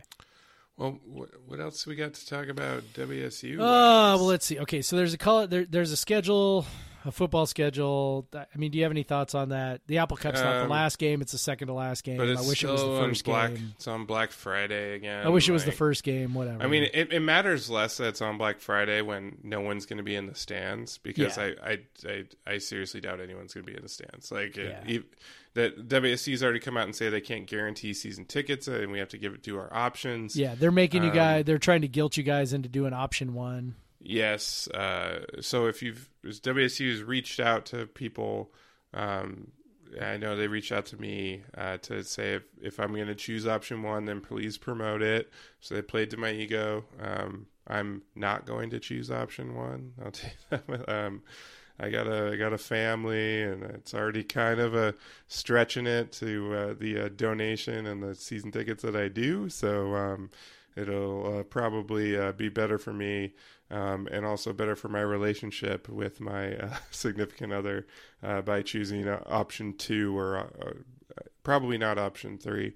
Um, had this maybe um, this uh, situation we just talked about for over an hour uh, played out e- even a little bit differently, uh, maybe option three would have been more on the table. But uh, um, but yeah, I'm probably leaning towards option two and just like deferring that. I do wish they would do it like as I, I plan to donate the same next year, uh, but they say they'll roll over your donation.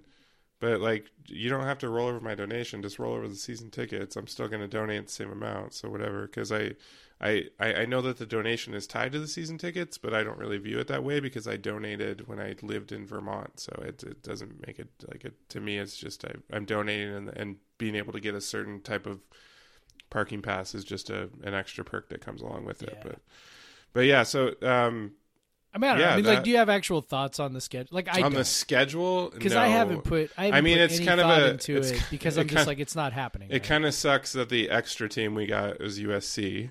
Um, it, it would have been much better to get a, uh shittier Pac-12 South team. Um, yeah, it just it doesn't feel like it's actually going to happen. So I just it's it's hard for me to give a crap about it.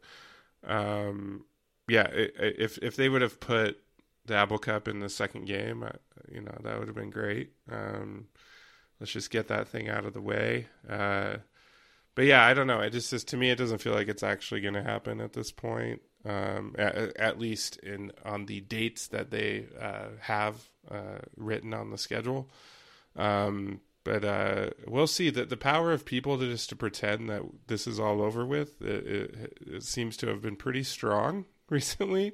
Um, so uh, we'll we'll see how it goes. Yep. Yeah, I don't know. Like, great, they've got three of the first four at home. Neato. Like, I like I don't I mean, know. What I does that even matter anymore? I mean, I- I, guess like making teams go to Pullman Yeah. is a pain in the ass. I don't, I, st- yeah, I mean that'll still be a pain in the ass, and I mean whatever. But I, I just, I, I, I cannot. I, I don't know. Like as time has gone on, and, and I don't know if you're feeling any different about this at all, but, um, you know, it, it's it's really just um, like like as time goes on, I I become a little I don't know. Like I was really as as was documented. I, I realize I'm I'm stumbling over my words a lot, but when we when we when sports first started coming back, you know, we we joked about you know Dortmund and everything else, um, and being very excited about that and excited about Tottenham or whatever. Um, you know, European soccer. Like like I was really excited about that as things have started to come back here. I, I'm starting to feel more of a moral dilemma about it. Um, you know, and, and I was excited to watch the watch the Sounders. You know, I love the Sounders, and so you know, I mean, that was great. But I, as time goes on, and and the pandemic is still not under control, and a large, a, a significant reason why it's not under control is that there's there's simply not enough testing, and the test results don't come back fast enough to to do um, truly meaningful contact tracing in a lot of instances. Um, and then, and, you know, get on the flip side, you know, the NBA can get test results back in 15 hours. I, I find myself having more and more difficult, um, difficult time justifying it. And, and then you know, seeing how these players are, are college players, right, are, are talking about it and thinking about it, and and one of the things, you know, you know, I mentioned early in the conversation, you know, Bomani Jones. Um, one of the things he mentions in his podcast is that look, you know, these don't underestimate what's happening with these players talking to each other. In a lot of ways, these players probably know more about what's happening on other campuses than actual coaches and administrators do. So, so for example, Kassidy Woods probably knows more about what's happening with COVID testing on the other 11 campuses than Pat Chun and Nick Rolovich do. I feel I feel really confident he knows more than Nick Rolovich does. Maybe not Pat Chun, but they're talking to each other and they're hearing from each other like, okay, some schools are dealing with it one way, and and it appears by the way that that Wazoo is one of the ones that's handling it well, um, which I think is the reason why Kassidy Wood said, "Hey, look, I, what I'd like to do is opt out of traveling and playing in games, but still." train with the team.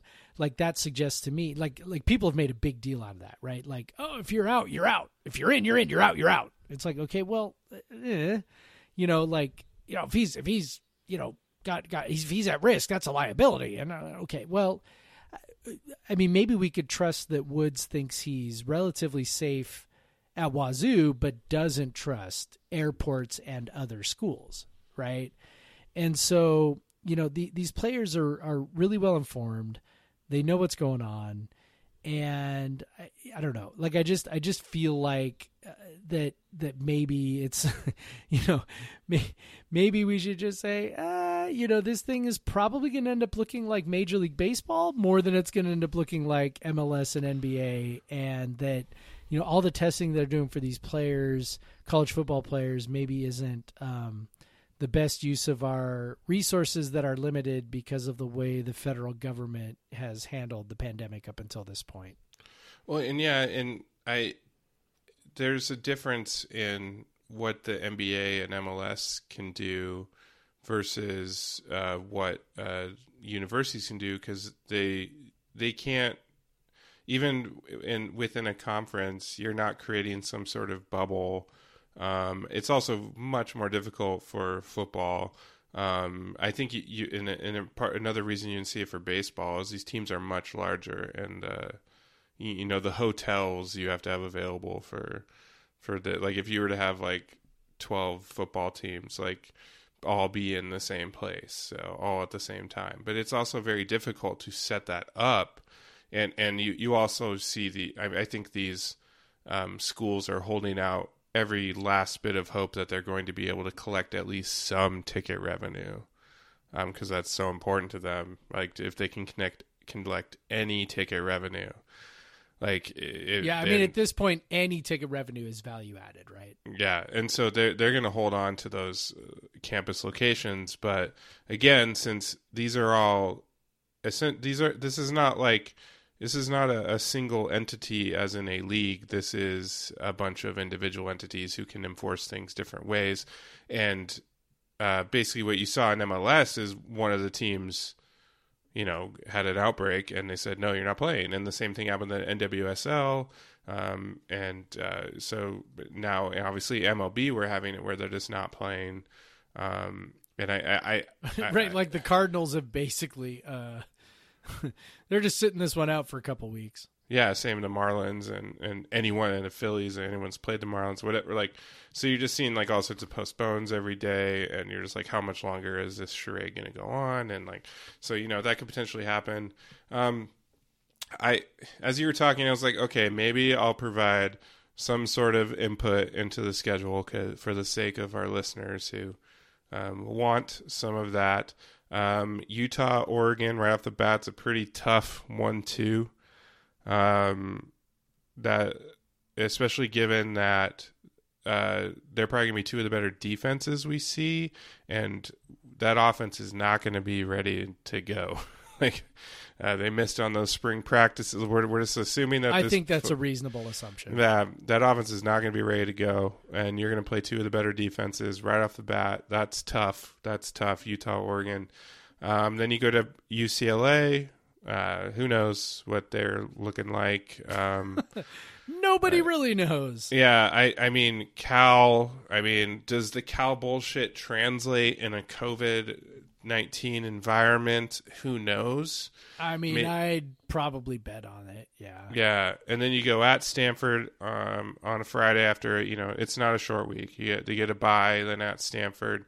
Um, When you got four games in a row against California schools, which plus an Arizona school on the back end of that. So plus Arizona State, who you know ah. that I mean, that's you know, tough. So those that- are like this is tough. Like it's really tough to look at these schedules. Look extremely tough when you don't have the cupcakes on the oh, front. oh, totally. Like it's it, it, it's so much harder to look at because like you're usually like okay if we can get like four wins in conference Yeah. play then our three wins on the cupcakes seven Right. win season but now like la- last year they You're finished like you three- get four wins, you're looking at you know staying home, no bowl game. yeah but yeah like last year they went three and six in conference play do you think with a new coach installing a new offense like no indication that the defense is going to be markedly better i mean I, they can't get much worse but but i mean we all we know that they can because we saw There is 2008 bottom. 2008 and 2009 so Yeah. we know that they can get worse um but but but I, it's it's hard to sit here and say okay they're going to improve from three and six to you know five and five against the same teams uh, with with one of the best teams in the conference added in. Um, it it's it's it, it's hard to say. Uh, you know, I love to watch them on TV. I hope we're in a place as a as a country to for that to be a safe enough thing. I at least get to watch them on TV. Um, but uh, I need to cancel my hotel rooms in Pullman. But uh, because that even you know that's not going to be all the dates are different and whatever. But um, it's you know it, it, it there's so much unknown around WSU's program um, right now because of the new coach and the new offense. You know, obviously uh, we've talked about how the personnel is fits right and whatever, but still, it's it's it's operates in a different way. It operates a lot on you know the receiver and quarterback being very much on the same page because they're making decisions on how they run their routes and they have to pick the same route and and uh, that's you know repetition really helps there and we're not getting that.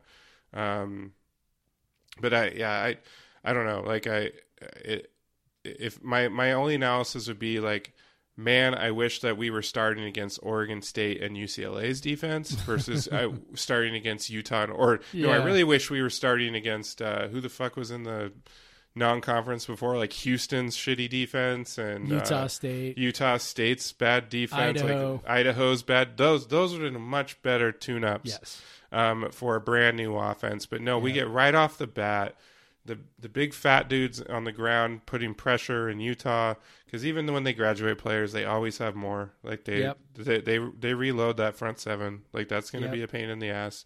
Um, and then you have Oregon, who's just recruiting like crazy the last couple years, and they have talent for days, and they're Yep. um, they're going to be good uh, defensively, as- particularly defensively. Um, that was really was the strength of their team last year. But um, yeah, it's it's it's uh, it's uh, tough to uh, it's tough to get a gauge on. I, but if you, if you want my analysis, uh, if we got one of those first two, that would be pretty great. Yeah. There is so as, as near as I can tell, there's uh, there's only one bye built in here, but there's also time after the Colorado game for flexibility. There's a week uh, in between the Colorado game and the Pac-12 championship. Um, if they if they want to move some things around, or if they feel like they need to move some things around, uh, the one bye is between Cal and Stanford. So, you know, I don't know. Again, it's all probably useless to try and analyze any of this shit anyway. So I don't know. I'm, I'm, you know, I'm like whatever. I mean, the you know, the season's not starting. If it starts, is not starting until September 26th. So we've still got you know a month and a half to talk about it. I guess. So Yeah. Another piece of Um, news: CJ Elleby decides to go pro. I think surprised both of us a little bit on that one. Yeah. Uh, yeah, I'm a, I'm a little surprised. Um, I, you know, you can probably speculate that COVID had something to do with it. Yeah. Um, uh, you know, wanting to maybe be in a professional setting and seeing how the NBA is handling things and maybe you'll feel more comfortable with that maybe feeling that there's not going to be a college foot basketball season and you'd be kind of wasting that year of your uh, year of potential earning power Right. um, so uh, Especially you if your goal is to stay at the very least stay domestic. yeah You know, like like if there had been no season and he's able to sign with a you know European team or something, that's fine. But um, but I think that you know he seems to have his sights set on NBA G League. I mean, he you know did an interview with Coug Fan where he said, you know, hey, I don't mind the idea of the G League. So. Um, you know, my guess is he probably ends up on some sort of two-way contract like Robert Franks did, where he plays G League and has the ability to jump up and get some NBA minutes, perhaps. So, yeah, good for him. Like I'm, you know, go get paid. I'm not, you know, that hasn't changed for me. So, you know, I hope I hope he get. I look. I hope he gets drafted. I hope he gets drafted in the first round. That'd be awesome. Like I hope he. Um, I hope he gets a guaranteed contract. I, I hope he gets everything that, that he wants um, because that would be awesome for him. Yeah, absolutely. Um, in terms of what it does for the team, uh, that's a bummer. Uh, that's a huge hit. Yep. Yep.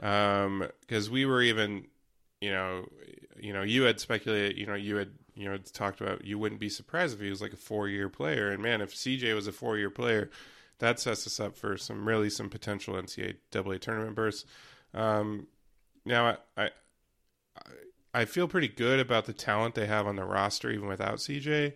But I but I think the the year that it really hurts is next year, or the, Yep. this upcoming season. yep. You know, uh, that's that's when it really hurts because that that takes you know.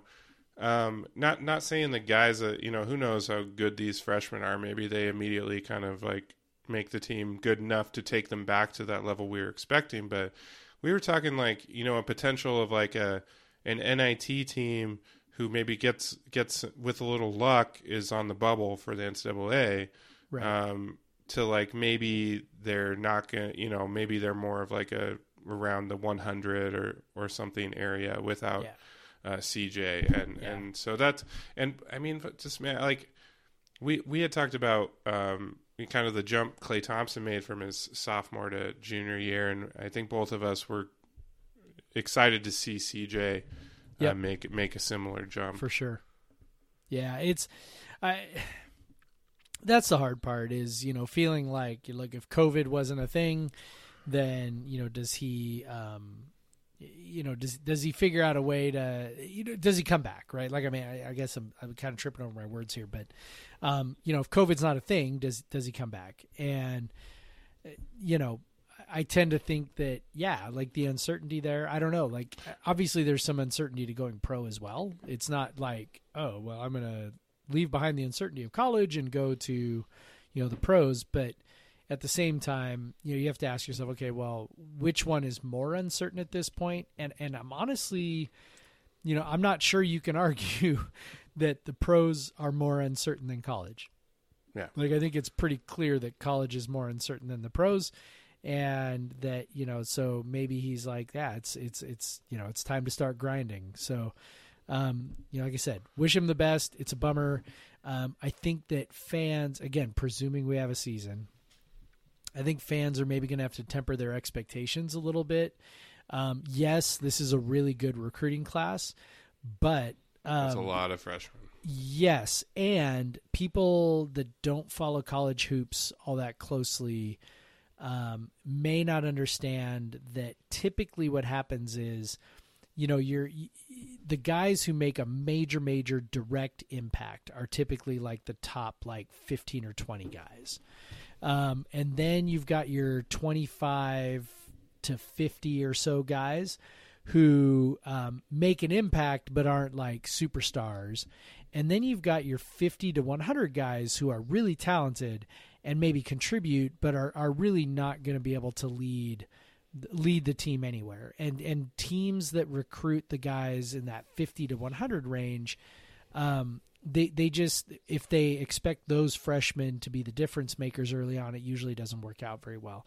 And the guys that Kyle Smith has signed are guys in the like hundred to like 200 range, which Right. for WSU is fantastic and sets us up you know, going forward for a lot of success, but is probably, especially with the loss of CJ, is probably setting the team up for um, some flashes of brilliance this year, but but probably more growing pains than what people are um, anticipating because they're they're bringing their you know their their, their frame of reference is maybe not calibrated uh, correctly for what it means to bring in a guy who's like a a fringy 100, top 100 recruit. It's it's better than WC ever does for sure, but also not generally the kind of guy who um, going to step in and take over a team. I mean, even Klay Thompson was like a top 50 guy, I think, by the end. I think yeah, that's about where he was, was 50 ish. Um, and he was very, very good as a freshman, but he also was not. He was like the number three option. Uh, well, eh. from I a mean, shot he was- volume stand from a shot volume standpoint, he wasn't the number three option, but he but he really was kind of third fiddle on that team, right? He wasn't Rochestie playmaking. He was Yeah. yeah. He He was- was running off screen. he was just shooting a lot, Yeah. which was uh, you know to Tony Bennett's credit was a really good idea, but um, but he was clearly sort of third fiddle to to Rochestie and Baynes, and and that's that's about what you expect from a guy in that range is to be a, a really good contributor, but also not a guy who's leading you to the promised land. So. I I think that's a reasonable expectation for this year, um, but I think it's real exciting for next year and the year after. So to uh, so a couple points. One, if if you uh, if you didn't see enough Isaac Bonton shots this last season, well, get ready. Oh boy. Um, Get ready. um, Get but, ready uh, for all the shots. Another point, just to put a, a piece of uh, uh, data to it. Um, so, in, in uh, Bart Torvik's projections, uh, WSU was hovering around 90, 90 to 95, uh, um, just depending on differences of you know recruits coming in, whatever. Um, right now, they're sitting at 147 in his projections Yeah. which is uh, which is quite a drop and kind of takes you back to uh, where you were last in the range of more of the range where they ended last year, and, and instead of uh, you know moving forward. Um, Well, and you're taking it's not just CJ's offense, right? I mean, it's the defense too. Like he's and I don't know how much Defense and the factoring that rebounding. in, but yeah, Yeah. the defense and rebounding. Like like this is a guy who was, you know, a superlative defender and your best rebounder and you know, you're you're taking that away. It's it's a big hit. It's a big loss. yeah, for sure. Um, yeah, I, I'm. I, it's definitely a huge impact. Uh, you know, hopefully, hopefully, uh, in the long run, getting some of these guys a little more run their freshman year, uh, maybe mean, means by the time their sophomore years, so typically the biggest jump for uh, your players are uh, freshman to sophomore. Um, I know usually you see them really good when they're like polished when they're a junior or senior, but it's usually their biggest jumps are freshman and sophomore year. Um, it's just not as noticeable if they're coming from like not very good to like pretty good, and then they become really good. Um, but uh, yeah, so uh, maybe a little few extra minutes for guys in, in that kind of three four spot, which we got a ton of guys in this recruiting class that fit fit Yep. right there. Um, so uh, uh, it'll be interesting to see now how the rotation plays out. Again, assuming that we play sports. Yeah, going to be Um, a lot of positionless basketball going on on this team. I think. Uh, than, uh, yes. posts. I mean, we'll have some big dudes playing in the post, but uh, but other than that, it's gonna be a lot of like six five, six six, six four dudes yeah. uh, pressuring the ball, and at least I'm I'm assuming they're gonna continue with that defensive philosophy. So Yeah. it's it's gonna be fun to watch. Like that that's the biggest thing. I think. Um, you know, if I if I would give one sort of piece of advice to fans is is again come into it with realistic expectations, and then just enjoy watching these guys figure it out and develop because because it, it is going to be fun and and it is going to pay off um, at some point. But this year, you know, I, I wouldn't be surprised if I, I would I would predict that we end up right about where um, right about where we finished last season. I think I think 125, about a 500 record. I think that's I think that's probably um, a reasonable a reasonable expectation. Now, will they repeat as national champions? I don't know. But yeah, uh, that's that's going to be tough. It's going to be yeah. tough. But these guys are up for a challenge. I didn't get that shirt from you, by the way. Oh, I still have it, dude. I know when you came over, like I forgot to give it to you. Well, I have I have your uh, I don't drink beer with racist shirt. Just another reason for us to get together and record our podcast. Excellent. I think that's that's what All we right. gotta Well, I think we have run this thing long enough. do. what we're pushing two hours? You think that's long enough? yeah. Yeah. Are you I sure? mean, like we we would have went like top a show with CJ. Like originally, I was like, okay, CJ's top. I because the CJ we were gonna record last week, and then like CJ Yeah. was the next day, yeah. And then I was like, well, I'm glad we didn't record, and then like you know. Maybe we should have recorded right away and then recorded another episode. So sorry, CJ, we didn't give your credit where credit is due. Yeah. Um, but uh, yeah, yeah. Subscribe, like, come fight with me on Twitter.